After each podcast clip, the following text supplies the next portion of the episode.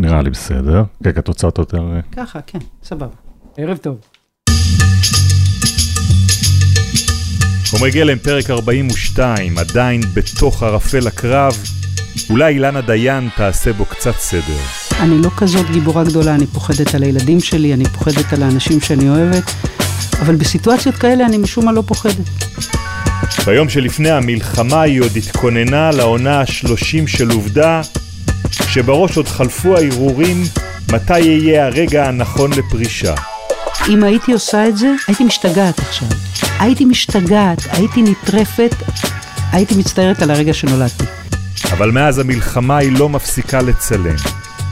וגם יודעת שמחכה לתפקיד ביום שאחרי. יגיע הרגע, בשש אחרי המלחמה, אולי ברבע לשש, אולי בשש ורבע, שבו אנחנו נצטרך להגיד את האמת על האנשים שהביאו אותנו לכאן. מה היא רואה בטלוויזיה, מה לקחה איתה לעזה, ומה אמרה לעצמה כשהייתה חיילת בת 23. הגיע השלב שבו חשבתי שזה כבר לא יקרה. אמרתי לעצמי, יכול להיות שאת משדרת משהו, יכול להיות שעובר ממך משהו, יכול להיות שאת לא שווה משהו. גילוי נאות מתחייב, אני עובד עבור ולצד אילנה דיין כבר הרבה שנים. אולי בגלל זה היה לי חשוב וגם קצת מאתגר להקליט את השיחה הזו איתה.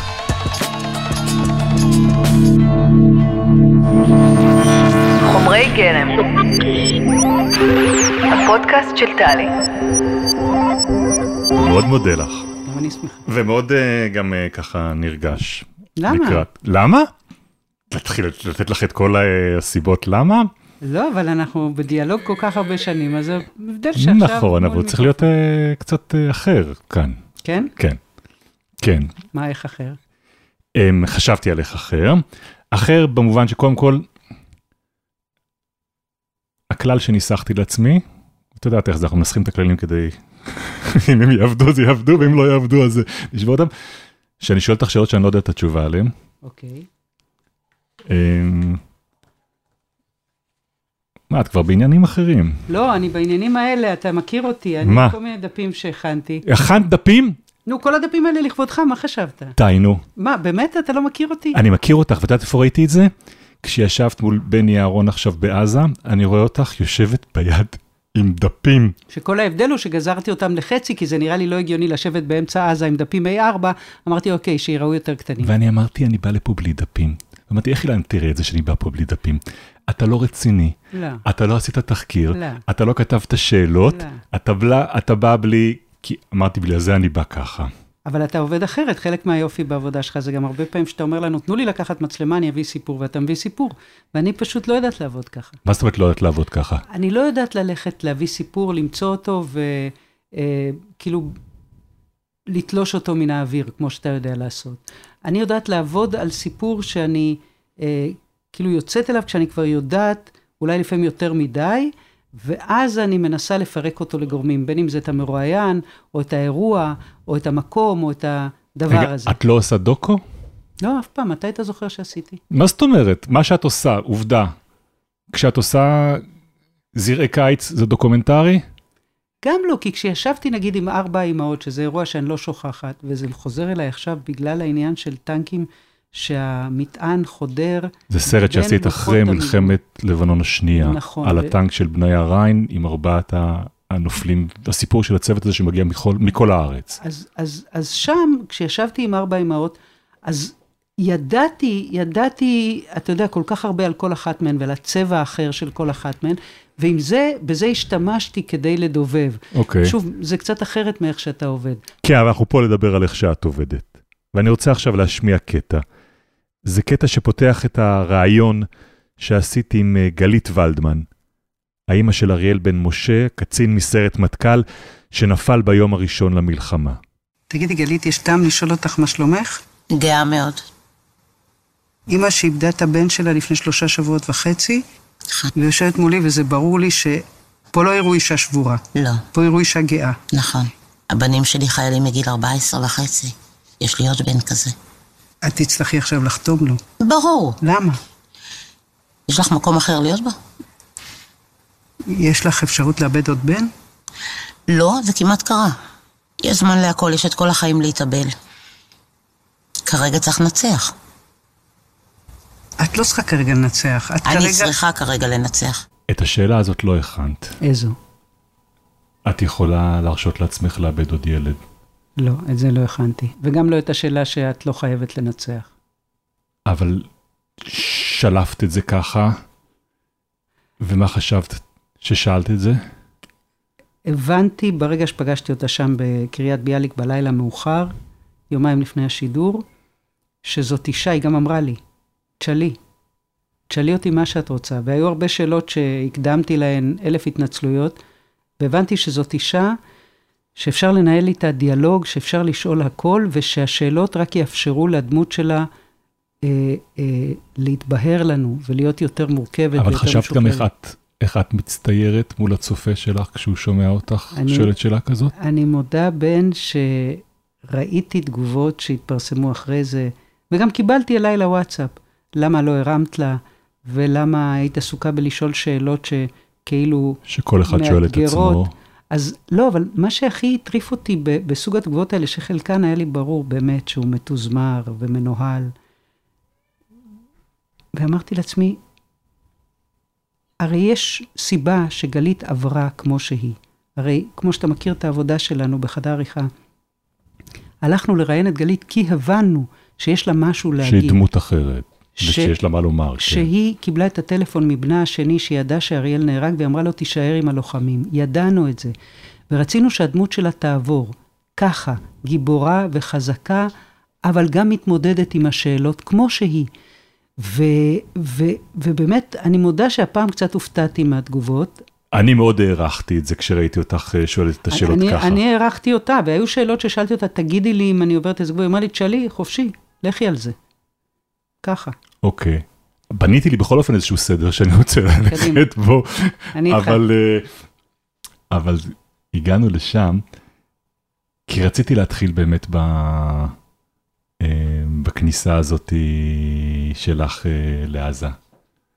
אני חושב שראיתי אותך פעם אחרונה לפני שנכנסתם לעזה, ראיתי אותך, זה היה יום ראשון בערב, היינו באיזשהו אירוע שאולי נדבר עליו יותר מאוחר, את הסרט שראינו. אה, נכון. ראינו את הסרט של אה, דובר צה"ל. דוט. ואז, את לא אמרת לי שאת הולכת להיכנס למחרת לעזה, אנחנו גם בדרך כלל לא מספרים אחד לשני על מה אנחנו עובדים. ותפסת שם שיחה עם איתי, ומהשיחה הבנתי שעל זה אתם אה, מדברים עם איתי אנגל. והבנתי שאת הולכת להיכנס, וגם אמרתי, אני לא אשאל אותך יותר מדי שאלות, כי מה אני אשאל אותך, אני אתאר לעצמי מה עובר בראש יום לפני שנכנסים. והסתכלתי איך מדברת, את היית לחלוטין בתוך הפרטים. אילנה, אני לא ראיתי שם שום פחד. לא היה בן, תאמין לי, ולא בגלל שאני כזאת גיבורה. לא היה. אמ, אני אתחיל מהסוף. כן, הדבר עצמו, כן. חוויה שחוויתי שם חצי יום ב, ב, בתוך הרצועה עם החבר'ה של חטיבה 401, תקשיב, אני, אני מקווה שתאמין לי. זה היה השלוש שעות שבהן הרגשתי הכי בטוחה, הכי נינוחה, אני מאמין לך לגמרי. והכי בתחושה טובה בכל החודש וחצי האחרונים. כשאתה שם, אני מאמין לך לגמרי שאתה יכול להרגיש בטוח כשאתה בסביבה של אנשים שמשרים עליך ביטחון. אני ככה. מכיר את זה. אבל לפני זה, אני בטוח ש... כאילו, זה היה נראה שאין לך בכלל שאלה. באמת לא הייתה לי, אבל לא, שוב לא פעם, הייתה לך. לא הייתה לי, אבל גם, זאת אומרת, ידעת. מרגע שיש מלחמה שתהיה אפשרות, את נכנסת. התחלנו כבר לעבוד על זה מהרגע שהתחיל, בטח מהרגע שהתחיל התמרון הקרקעי, גם איתי וגם אני וגם שני דרורי העורכת שלנו, ו, וישבנו למי שצריך על הווריד ועל המוח. שייתנו לך להיכנס, שייתנו לך להיכנס. ובמקרה שלי, שייתנו לי להיכנס, לא בשביל, בניגוד לכתבות אחרות שראית בינתיים, לא בשביל להביא את uh, הדם ואש ותמרות עשן ופיצוצים ובומים של מלחמה, אם כי, בסדר, אם היה, אז גם את זה היינו מביאים, או ככל שיש הבאנו, אבל בעיקר כדי להביא את התמונה של האנשים. ולכן היה לי חשוב מאוד להיכנס ולפגוש שם מישהו ש, שידעתי מראש. כן, אבל אני מדבר על לפני זה. אני- אני שאלתי את עצמי אם הראל יודע. בטח שהוא יודע, הראל תמיד צוחק, הוא אומר, רק? תבדקי שהביטוח חיים בתוקף. מה זה צוחק? היחיד שלא סיפרתי לו, היחידים זה שני הבנים, יעלי הבת הגדולה כמובן ידעה, היא גם מכירה את בני אהרון, היא הייתה קצינה שלו באיזה חטיבת מילואים שהוא היה מפקד אה, שלה, אה, ו- ו- והיא, והיא נורא אוהבת אותו והיא ידעה לספר לי עליו. אה, אבל זוהר וגונן, שני הבנים, ידעתי שהם קצת יותר דואגים. זוהר במילא יש לו מלא חברים בדובר צה"ל ומהם הוא שמע, אבל uh, היחידה שחשבתי עליה זה אימא שלי, שכשהיא הייתה בחיים עד לפני שנה, אז תמיד לפני דברים כאלה הייתי מתלבטת אם לספר לה או לא, ואיכשהו אל תצחק ואל תשאל איך, אבל היא תמיד הייתה מרגישה. בקיצור, לא, זה, אני לא יודעת איך להסביר לך את זה, שזה, שזה לא, זה לא אירוע, אה, ו, ו, ואני, ואני אומרת לך, אני לא כזאת גיבורה גדולה, אני פוחדת על הילדים שלי, אני פוחדת על האנשים שאני אוהבת, אבל בסיטואציות כאלה אני משום מה לא פוחדת, לא יודעת, באמת. ואיך טכנית זה מתבצע? את יודעת, שאלתי את עצמי, אמרתי שאלות שאני לא יודע את התשובה עליהן, ראיתי את השוט שלך יוצאת מהנמר. לא, אז וראיתי- קודם כל אנחנו הגענו לבסיס זיקים, שהוא היום פשוט ארץ מלחמה. אוקיי. בסיס שבטוח היית בו בעבר, זה פשוט אין לתאר כמה אנשי מילואים, וכמה רקם, וכמה אה, אה, חיילות שמתרוצצות, וכמה מחסומים, וכמה ש"גים, וכמה, פשוט אין לתאר. כן. אגב, כל הדרך מזיקים צפונה, בדרך הביתה בלילה, זה גם כן ארץ מלחמה. אני מדברת איתך על אשדוד, על... על אה, כן, עד הלום, כל ה... ועד הלום, כאילו, הכל ריק והכל נטוש ובטונדות וחיילות, אבל זה סיפור אחר. ושם חברנו לסמח"ט של 401, עידו בן ענת, בחור מקסים ומיוחד במינו, ושני חבר'ה, שטרית ורוטשילד, שנהגו בטנק מאחורינו. אוקיי. ואתם בטנק או בנגמ"ש? לא, ואנחנו בנמר שמלפני הטנק, אוקיי. וזה אנחנו זה את ודנור דנור גלאזר. גלאזר הצלם, אבל הבאתי איתי גו פרו, אוקיי.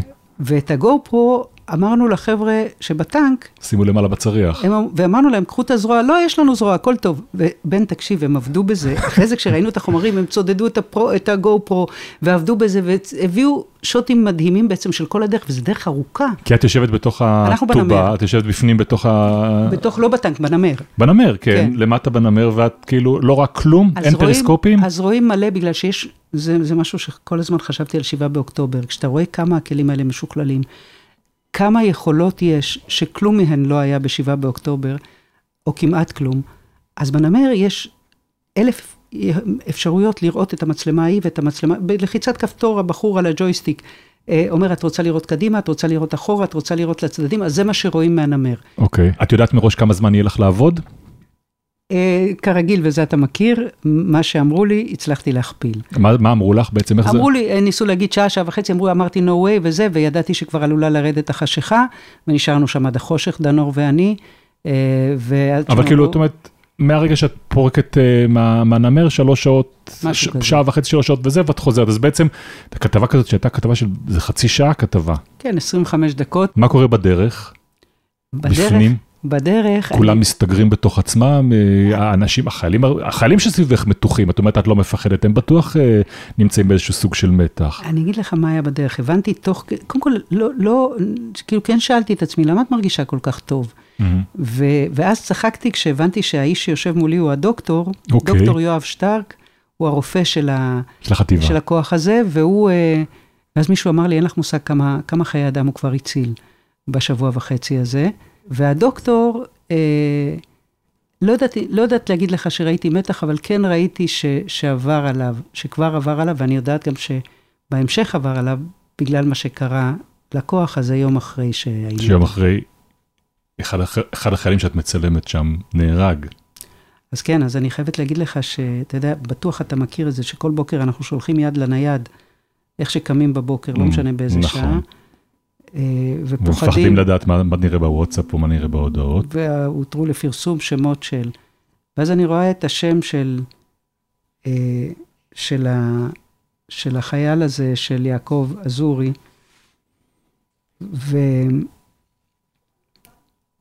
והיינו, והוא מגדוד 52, והוא חייל מילואים, ואני הייתי עם גדוד 52, פלוגת המילואים,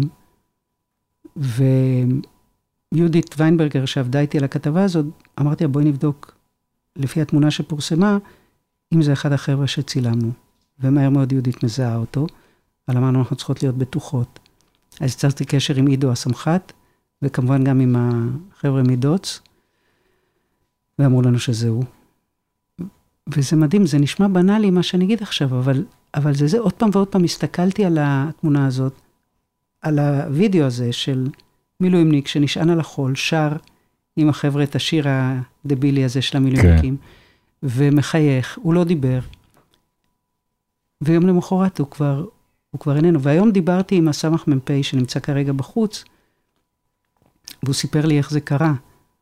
הוא סיפר שיום למחרת המפגש איתנו, הם התקדמו דרומה לכיוון מחנה שעתי. הייתה התקלות עם מחבלים, אבל מטווח רחוק. והם השיבו אש, והייתה לחימה די אינטנסיבית.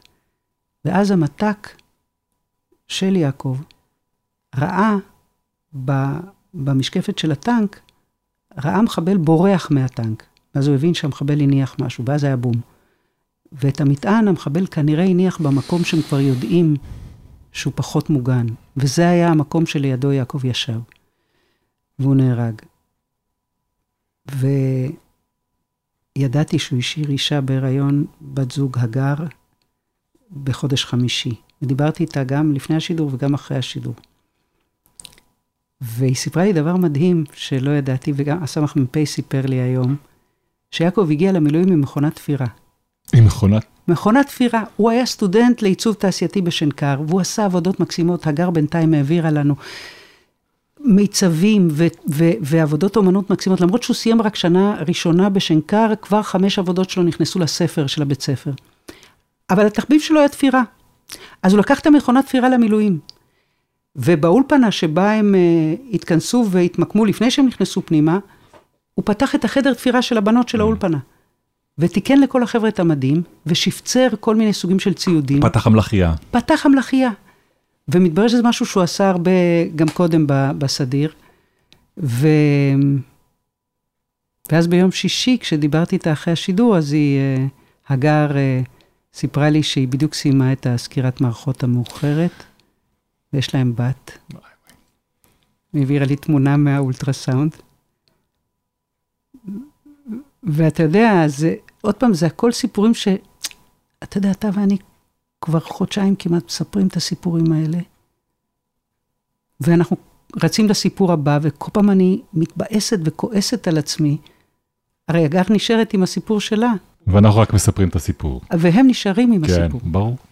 ראיתי את הרגע הזה שבו את יורדת מהנמר, ורואים שאת לוקחת איזשהו תיק על הגב. תמיד אותו תיק. מה יש שם? קודם כל הייתה שם עוד מצלמה. הייתה שם עוד מצלמה, שיאניב שבתאי, הבמאי שלנו, אמר לי לפני שיצאתי, אמר לי, תקשיבי, תזרקי עוד מצלמה ברכב, מה אכפת לך? אמרתי לו, יאניב, לא יהיה לנו שם אפשרות לזה, ועוד מצלמה. ושני העורכת אמרה, מה אכפת לך, תקראי גם גו פרו. ואני אמרתי בליבי, הם כולם, מה הם חושבים, שאנחנו נקים שם סטים ונעשה הוליווד, בסוף אנחנו נכנסים לעזה. אבל uh, לשמחתי, דנור זרם איתי הצלם, ו... ואמרנו, ניקח, ומה שנצליח נתפעל. אז הגו פרו היה על הטנק, ובמצלמה השנייה דנור הצליח uh, להתארגן, החצובה נשברה לנו, אבל התארגנו איכשהו. Uh, וחוץ מזה היה בתיק עוד שני דברים. היה שוקולד פרה שאמרתי, אני אחלק למי ש... למי שיש שם, מי שייקח. והיו עוגיות שהראל, בעלי עפה, הוא, הוא מהדור של לבנון הראשונה. הוא שריונר בעצמו. הוא שומע טנקים והוא לא יודע את נפשו. אוקיי. Uh, ובמיוחד שבני אהרון הוא אמנם מחת 401, אבל הוא צמח ב-188 כמו הראל. כן. אז הראל אמר לי, קחי לו את העוגיות האלה שאפיתי. Uh, ו... ומה עוד היה בתיק? פנקס. לא שאנחנו משתמשים יותר מדי, אבל אני איכשהו מאמינה בזה. עדיין יש לך פנקס. כן. אה, כבר, אני כבר אה, הפסקתי לקנות פנקסים. נראה לי כבר הכל בטלפון או ב... תסתכל, זה אתה לא מכיר. מה זה? וואי וואי לא וואי, מכיר, כן, לא מכיר את זה. אני אסביר כי זה לא טלוויזיה. היא פותחת את הארון שמאחוריה, ובו יש ערימה של בלוקים צהובים כאלה. בכל הגדלים. גם גדולים אבל גם כאלה, זה הגודל שאני מחבב אותו, זה שמטור ימני, זה עשרות פנקסים. נכון. וואו, איזה יום, יום אחד נחום ברנע עשה לי את זה, הוא פתח את ה... אבל נחום את עדיין ה- הולך עם הפנקס. הוא הולך עם הפנקס, יש לו קוהינור כזה קטן בכיס, והוא שובר אותם בשקיות זבל ענקיות. אה, באמת? כן.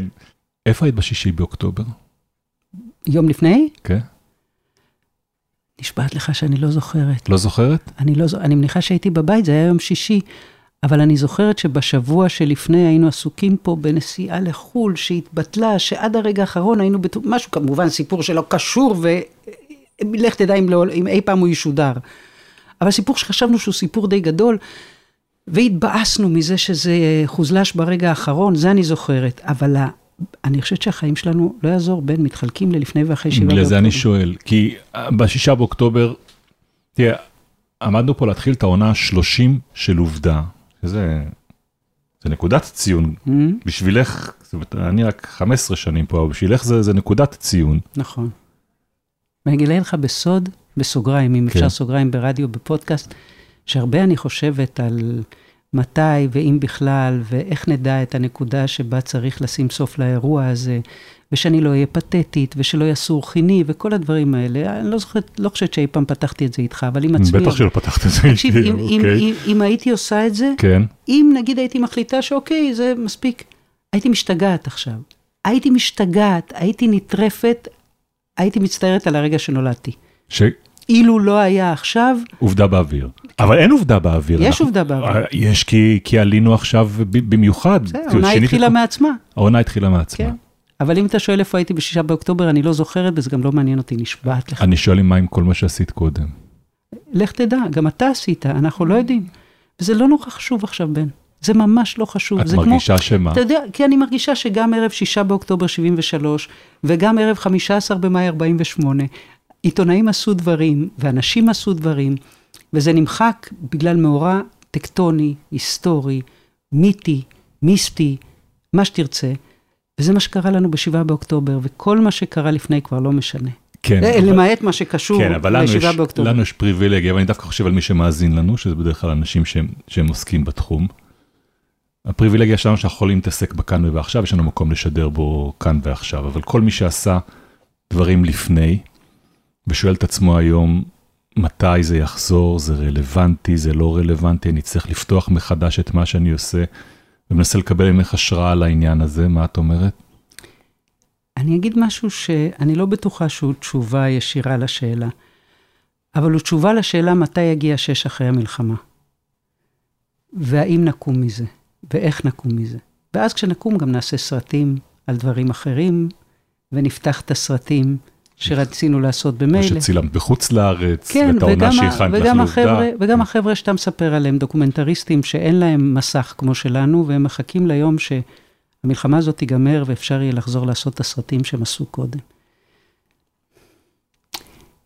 ואחת המסקנות שאני מגיעה אליהן, היא שאנחנו נקום, באמת נקום, לא רק בגלל שתמיד קמנו, אלא בגלל שאתה ואני פוגשים לאורך השבועות האלה אנשים, לא רק אנשים שעשו דברים טובים והיו גיבורים והסתערו באומץ, גם לא רק אנשים שמכבסים עכשיו לחיילים ותופרים ועושים אוכל ועל האש באופקים ובצומת בית קמה, לא זה, גם זה.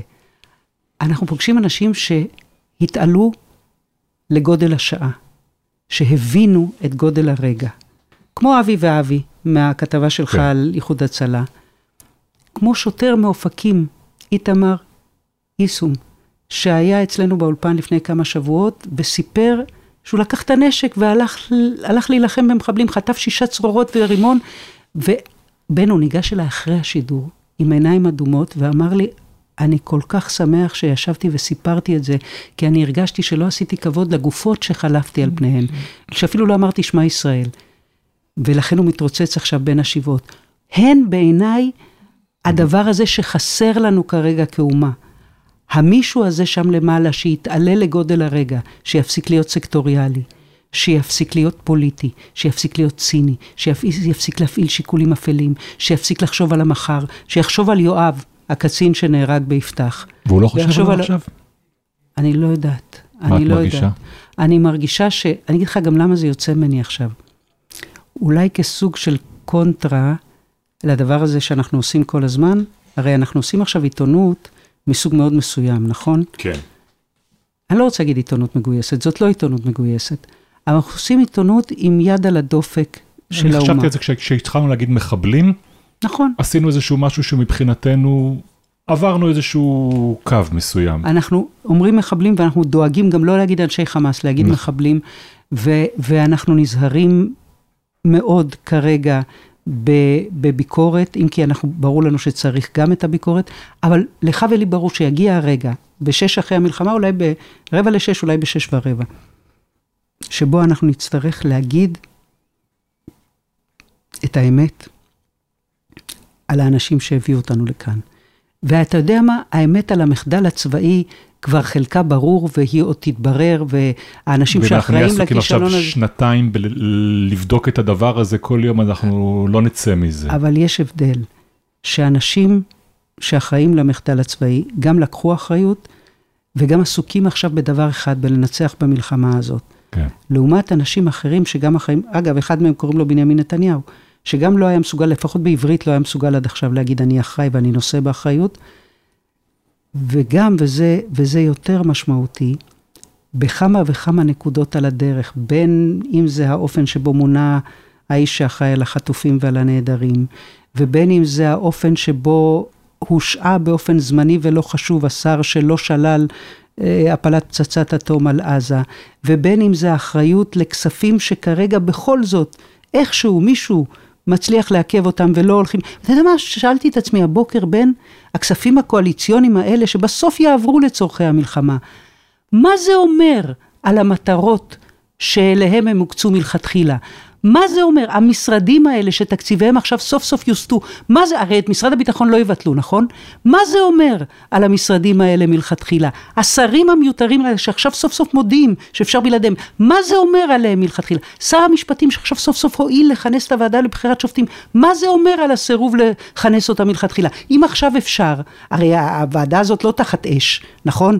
היא לא, היא לא כונסה כי מישהו לא רצה לכנס אותה ועכשיו הוא מכנס, אז מה זה אומר על הסירוב מלכתחילה? מה זה אומר על מה שאנשים, היותר מזה, האנשים האלה שהצליחו במהלך, לא רק התשעה חודשים האחרונים, במהלך השנים האחרונות, לייצר מתקפה מטורפת, פעם על היועץ המשפטי לממשלה, פעם על היועצת המשפטית לממשלה, פעם על כל מערכות השלטון, פעם על הצבא, פעם על השב"כ, פעם לא הקשיבו לרמטכ"ל, פעם לא קיבלו לפגישה את ראש, את ראש אמ"ן ואת ראש אמ"ץ בכנסת. מה זה אומר עליהם? עכשיו, האם זה אומר שהם ידעו על כך שחמאס מתכנן מתקפה רבתי חדירה לשלושה לא. יישובים? לא. אבל האם זה אומר שיש להם יד בפירוק של החברה הזאת, בניסיון לפרק את המערכות הכי קריטיות שלה, ושאנחנו עוד לא שמענו מהם מיליגרם של נטילת אחריות, זה, זה, זה לא עוזב אותי. שוב חרגנו. אה, חרגנו טוב. רציתי להגיע לשם, אבל רציתי לשאול אותך, כשאת היית צריכה להתעלות לגודל השעה ולעשות עכשיו לעשות תוכנית שלא תכננת אותה, ושלא ידעת, ושאין לך עונה, ואין לך תחקירים. מה, מה הקווים המנחים של, ה, של הפעולה שלך? מה, וזה אני שואל, מבחינת מי ששואל את עצמו היום, מה אני עושה היום, איך אני מחליט שאני, שאני כן עושה היום, ואני כן יכול לעשות עם הכלים שלי, עם מה שאני יודע לעשות, מה, מה אני יכול לעשות תראה, היום. פה אתה דווקא שואל שאלה שאתה יודע את התשובה, כי אתה קצת יודע איך המערכת הזאת עובדת, ו... אני חושבת שמה שקרה זה שבימים הראשונים, ממש בימים הראשונים, מצד אחד היה לנו ברור שזה ימים שצריך uh, לתת לחדשות לדבר, אין, אין זמן, אין קשב ושום אפשרות גם לייצר משהו מהסוג שאנחנו מייצרים, שיש לו את הקומה הנוספת ואת הערך המוסף, uh, אבל מהר מאוד התחלנו לעבוד. מה שהיה לנו ברור, שיש פה חבורה שאתה מכיר אותה, של, של תחקירנים שמאותו יום, לדעתי מ-7 באוקטובר, uh, עובדים פשוט על מאות סיפורים. כי אתה יודע, זה אירוע שמייצר כמות בלתי נתפסת של סיפורים. ו...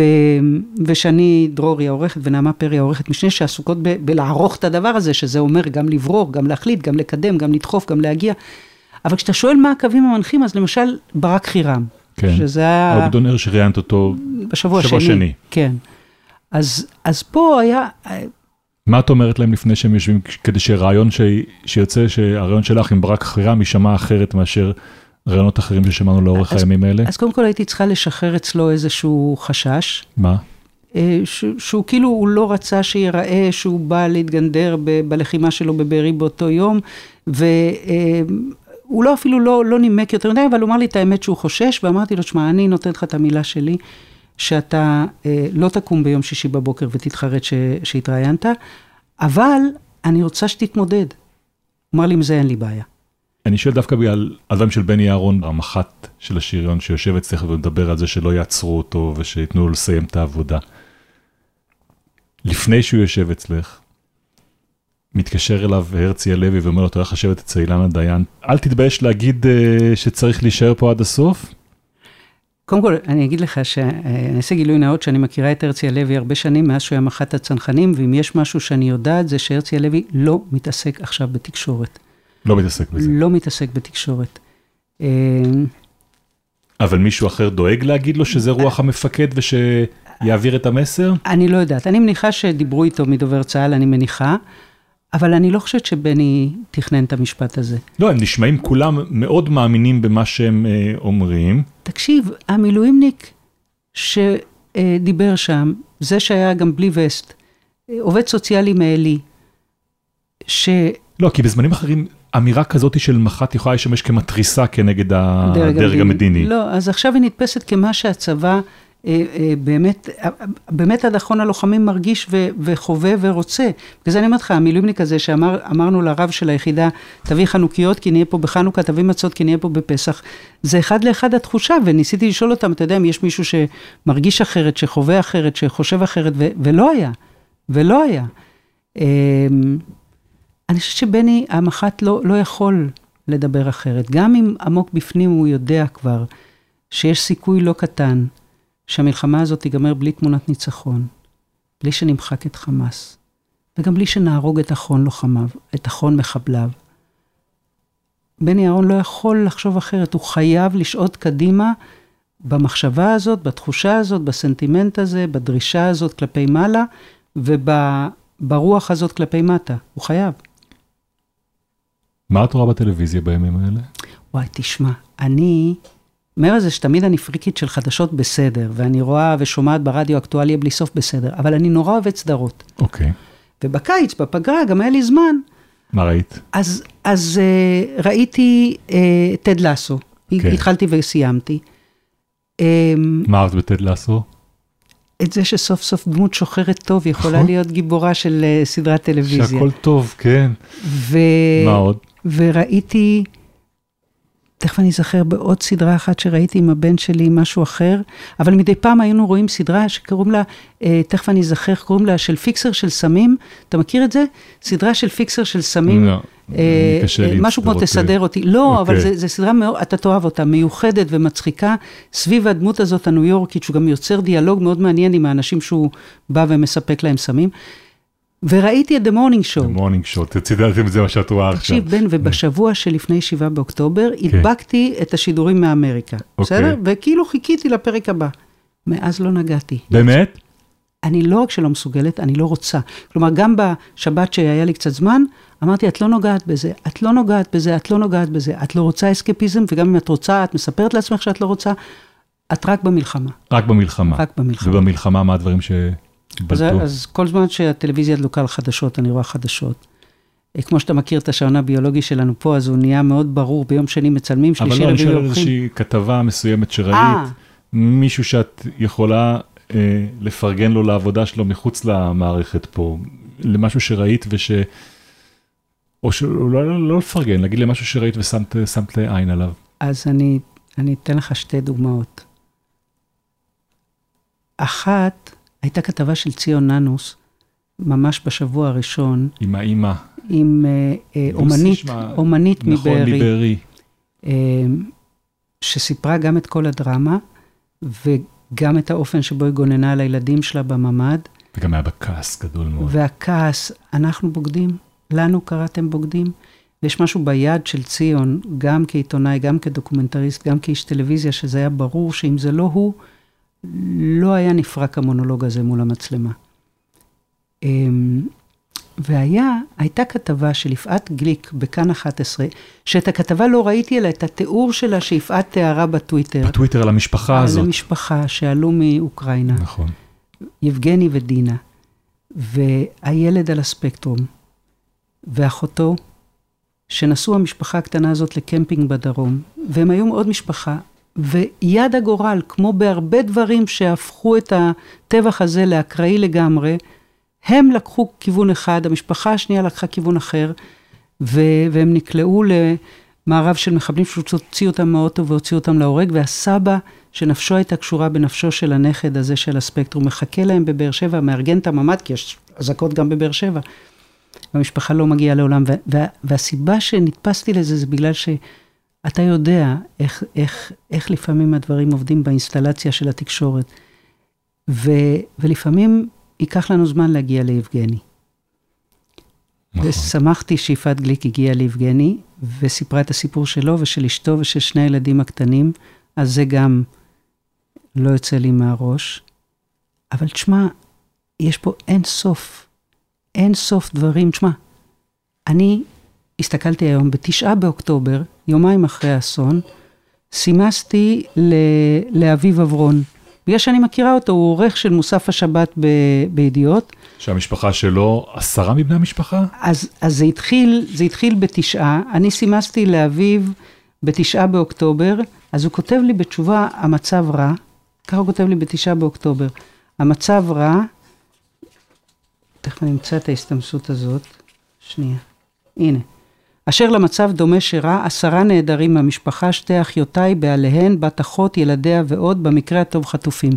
בינתיים האחות לילך גופתה נמצאה, ובעלה טרי גופתו נמצאה, וגיסה אבשל גופתו נמצאה, והמטפל של טרי, פול, גופתו נמצאה, ו, ושאר המשפחה, ככל הנראה, חטופים בעזה, כולל הילדים הקטנים. ככה נראה אוקיינוס של כאב, אני חושבת. מה את עושה עם כל הפניות האלה, שאני יודע מה מגיע אליי, בטוח שבמכפלות מגיע אלייך, של אנשים שרוצים שנספר את הסיפור שלהם. ואנחנו לא יכולים הרי לספר את הסיפור של כולם. אנחנו יכולים, אנחנו יכולים. אני, אני מנסה למצוא כל פעם דרך אחרת. הנה, אה, עכשיו סיפרת כמה סיפורים כאלה, אבל אנחנו לא יכולים להביא למסך של עובדה את כל הסיפורים שמגיעים אלינו בימים האלה, ו- ויש אנשים שאנחנו, שנורא רוצים שנספר את הסיפור שלהם, ואנחנו, אז אני אספר לך בלי להגיד שמות, כן, על מישהו שהבנתי שמשום מה נשאר מתוסכל, אה, אה, שהסיפור שלו לא מספיק קיבל הד, למרות שהסיפור באופן עקרוני סופר, ו- ואמרתי, אני אמצא דרך, ועשיתי, ועשיתי ראיון ברדיו. כשאנחנו מספרים את הדברים, זה נותן תוקף לזה שהם קרו. נכון. זה משהו שהבנתי, ולכן המשימה שלנו קדושה, ולכן אני מנסה כל הזמן לשבור את הראש גם איך לספר את הסיפורים כמה שיותר, וגם אפילו לזכור, אתה יודע, אני חייב לספר לך משהו בעניין הזה. כשהגעתי למלון של אה, מפוני בארי, בלילה הראשון, והייתה מתואמת לנו, היה מתואם לנו צילומים לקבוצת תמיכה לדור הצעיר של ה... והיינו צריכים, והיינו מתואמים, מאושרים, שאנחנו באים ואנחנו יושבים ומצלמים את קבוצת, את קבוצת התמיכה לדור אה, של ה... לצעירים של בארי. ופתאום ראיתי התמרמרות בקרב העובדים הסוציאליים כשאנחנו, כשאנחנו מגיעים לשם ומתחילים לצלם, כאילו איך אתם מגיעים ואתם הולכים לצלם את האירוע הזה ולחרוג פה מכללי האתיקה הם, שלנו. ובאה אליי מישהי, שאני לא יודע מי, אומרת לי, אתה, מה הניסיון שלך בדבר הזה? מה אתה מבין על מה שאתה הולך לעשות בזה שאתה הולך לצלם עכשיו את האנשים ולראיין אותם ברגע הזה? אתה מבין איזה השפעה יכולה להיות לזה עליהם למשך השנים וזה, אתה תקשיבי, אני, אני נורא מעריך את זה שאת באה ואת אומרת לי את זה, כי אני ברור לי שאת מתכוונת לטוב. אבל זה הדברים שאני עושה, ואני גם יודע שהרבה פעמים אנשים רוצים את התוקף הזה לסיפור שלהם ולעובדה שיש משמעות לכאב אה, שהם איבדו, ולכן אנחנו מגיעים פה ומי שאנחנו, שלא רוצה להצטלם, אנחנו לא נצלם, ומי שכן רוצה לצלם, אנחנו כן נצלם אותו. והנה, מה שאת אומרת עכשיו, בגלל לחלוטין מתחבר לי עם, ה... עם הדבר אני הזה. הגעתי למסקנה שאין textbook.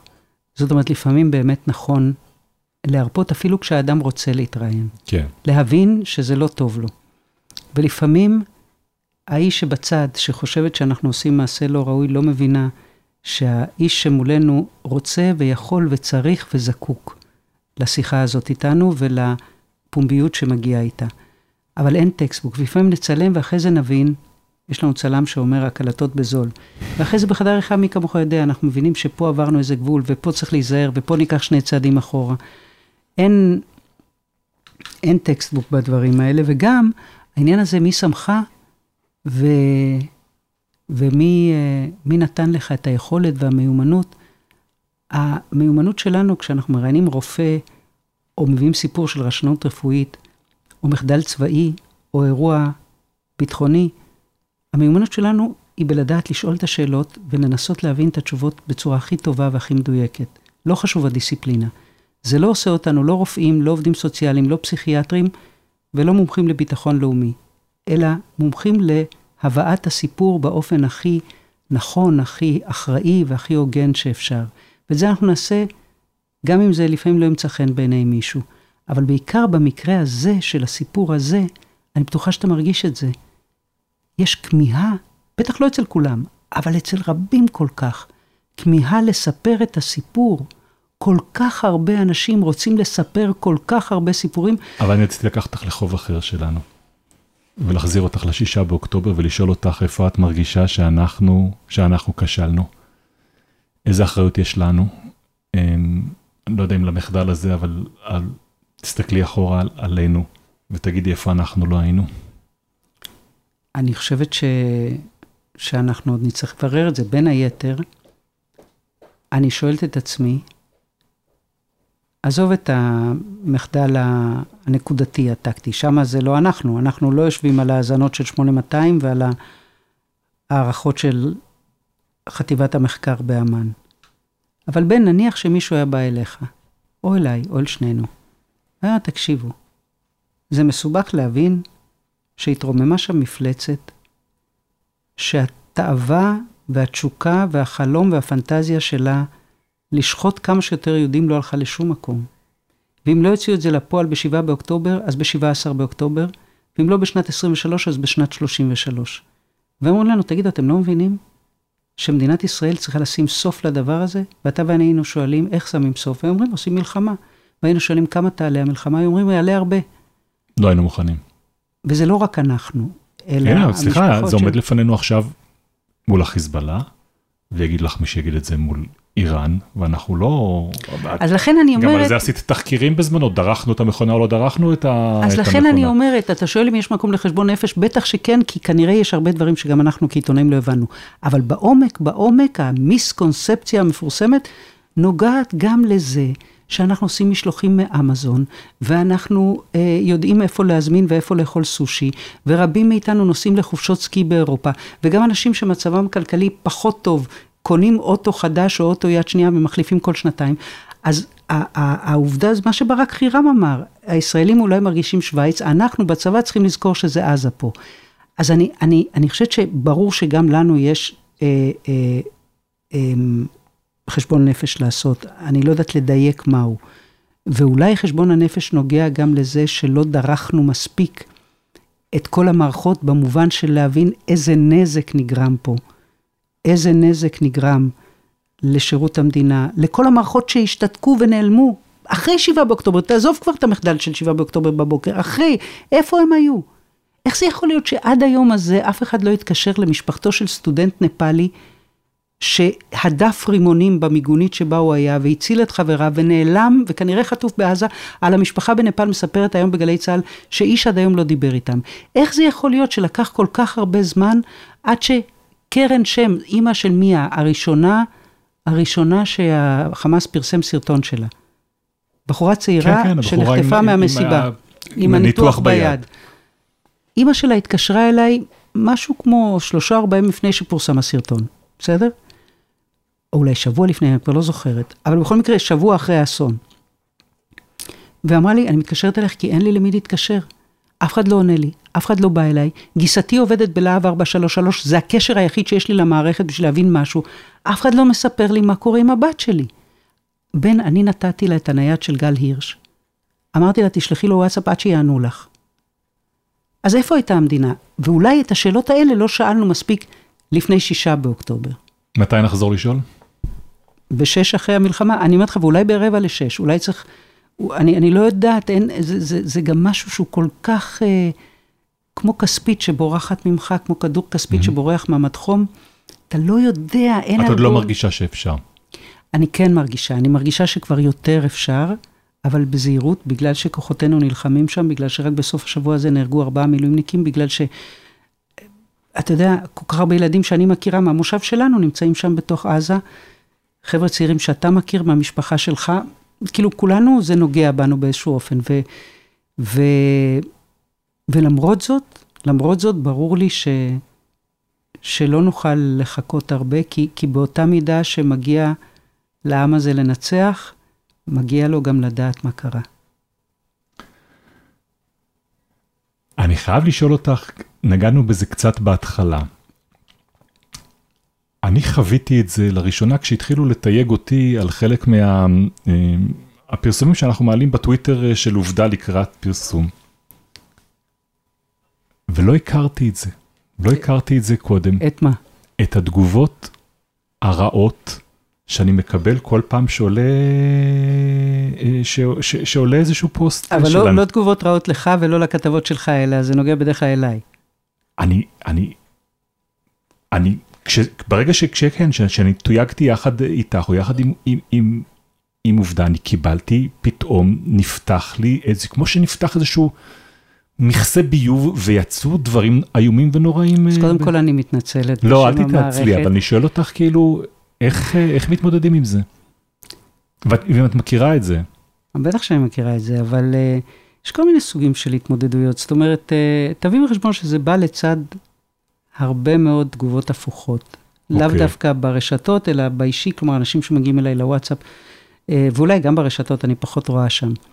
Uh, זאת אומרת, uh, אני כן מרגישה מחובקת, וכן מרגישה מצד שני שיחד עם החשיפה הזאת, והטורים הגבוהים, והאימפקט וההד שיש לכל מה שאנחנו עושים, אז מגיע גם המגע האפל של מכונת הרעל. אה, ו- וזאת מכונה, בן, זאת מכונה, אני, אני רואה, זה למה את מסרים, מתכוונת שאת אומרת מכונה? בגלל שזה מסרים מתוזמרים, אני רואה ש, שבהקשרים מסוימים, וזה לא משנה, כאילו, זה יכול להיות כתבה על, על אימא שכולה, it's not about her. ממש לא. יפה, וזה יכול להיות כתבה על מח"ט 401, it's not about him. זה עליי, ולמה? כי אני נתפסת כמישהי שאף פעם לא, אני יודעת מה, לא עשתה הנחות לראש הממשלה, ומישהי שסומנה על ידי החבורה שמקיפה את ראש הממשלה. בסדר, אה, זה נראה לי מחיר אה, אה, לא יקר לשלם על העיתונות שאנחנו עושים. באמת, האם זה כיף? לא. האם אני נהנית לגלות את זה ב- בלילה מאוחר בין שישי לשבת, פתאום אני רואה את זה? לא. האם אני מנסה להימנע מ- מלראות את זה? כן. וזה בטח אה, מגיע גם לבני המשפחה שלך. כן, וזה זה נכון. כי אני אה, רואה גם את הבן שלך נוכח אה, בטוויטר, והוא לא מסתיר את העובדה ש, שהוא הבן שלך, הוא גם כותב הרבה פעמים בגאווה אה, עלייך. וזה בטח, אה, כש, כשזה מגיע לקרובים אליך, אז כבר יש לכם עסק עם המשפחה שלי, יש לכם עסק אחר איתי. אני חושבת שהילדים גדלו לתוך זה, באמת. זוהר היה בן שמונה לדעתי, כשנכנסתי יום אחד הביתה וראיתי אותו על המחשב, והוא ראה תגובות זוהמות לאיזה כתבה ששידרנו, משהו שקשור לפשע המאורגן לפני הרבה שנים, אה, והוא נורא נחרד מהמילים ומהרטוריקה.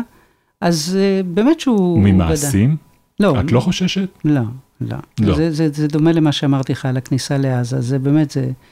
תמיד אני צוחקת שכשעשינו תחקיר אחר על הפשע המאורגן, אתה זוכר את הכתבות על אה, רוברטו, על סוכנות הדוגמנות כן. של רוברטו.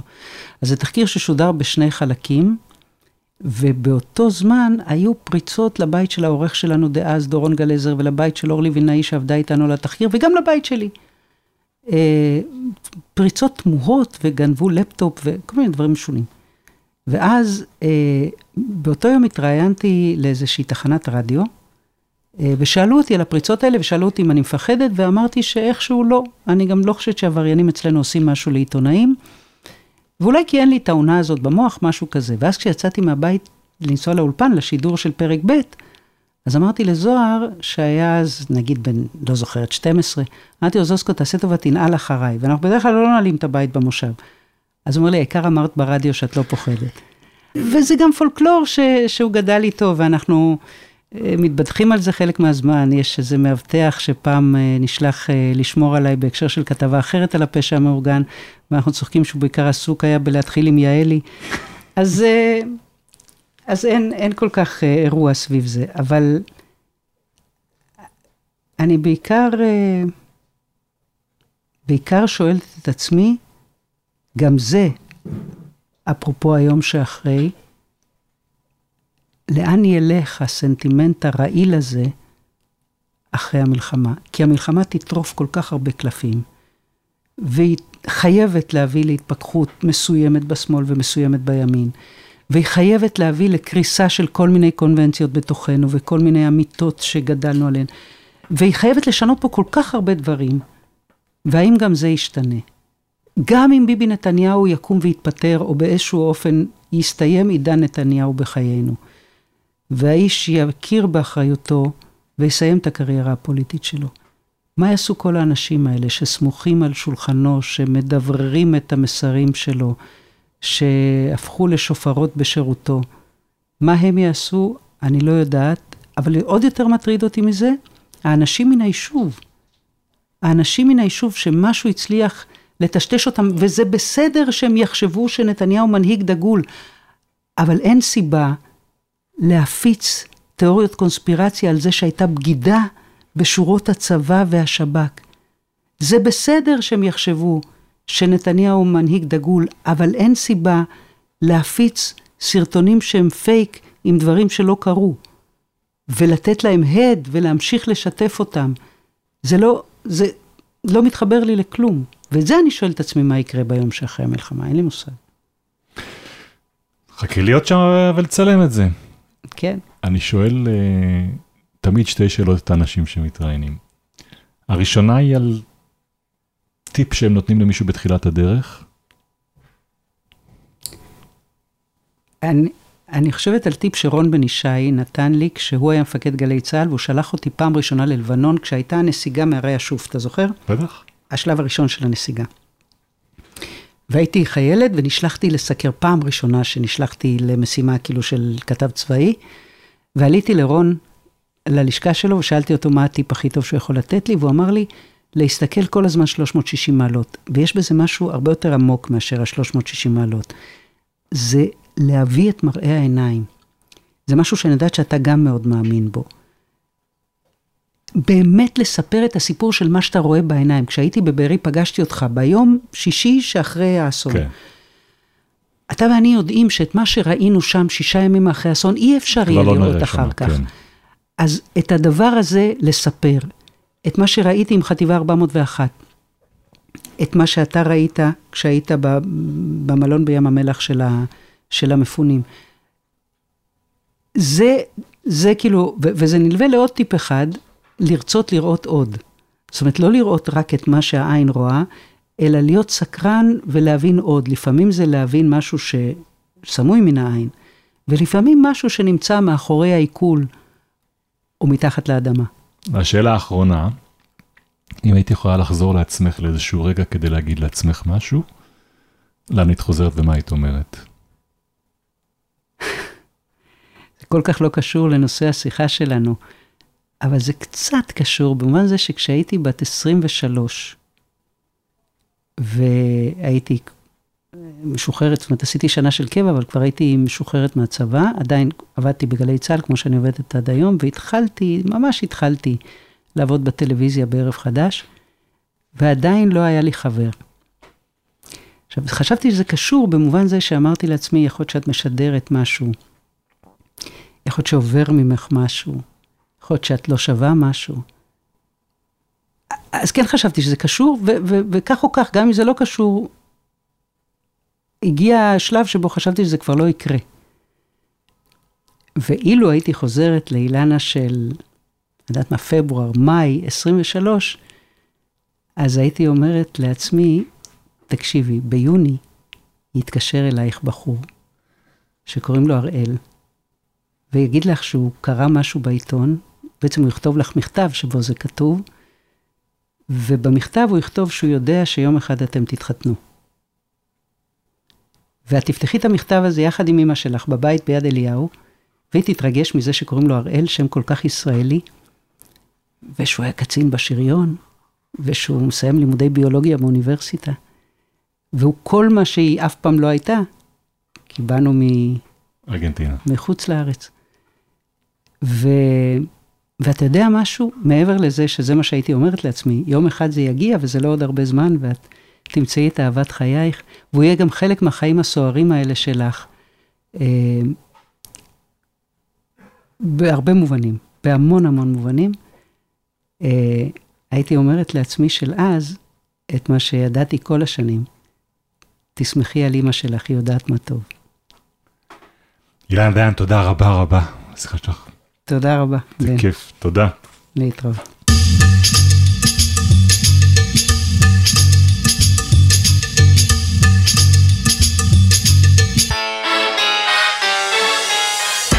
זהו, זה הגלם שלנו להיום. את הפודקאסט עורכת דפנה יודוביץ'.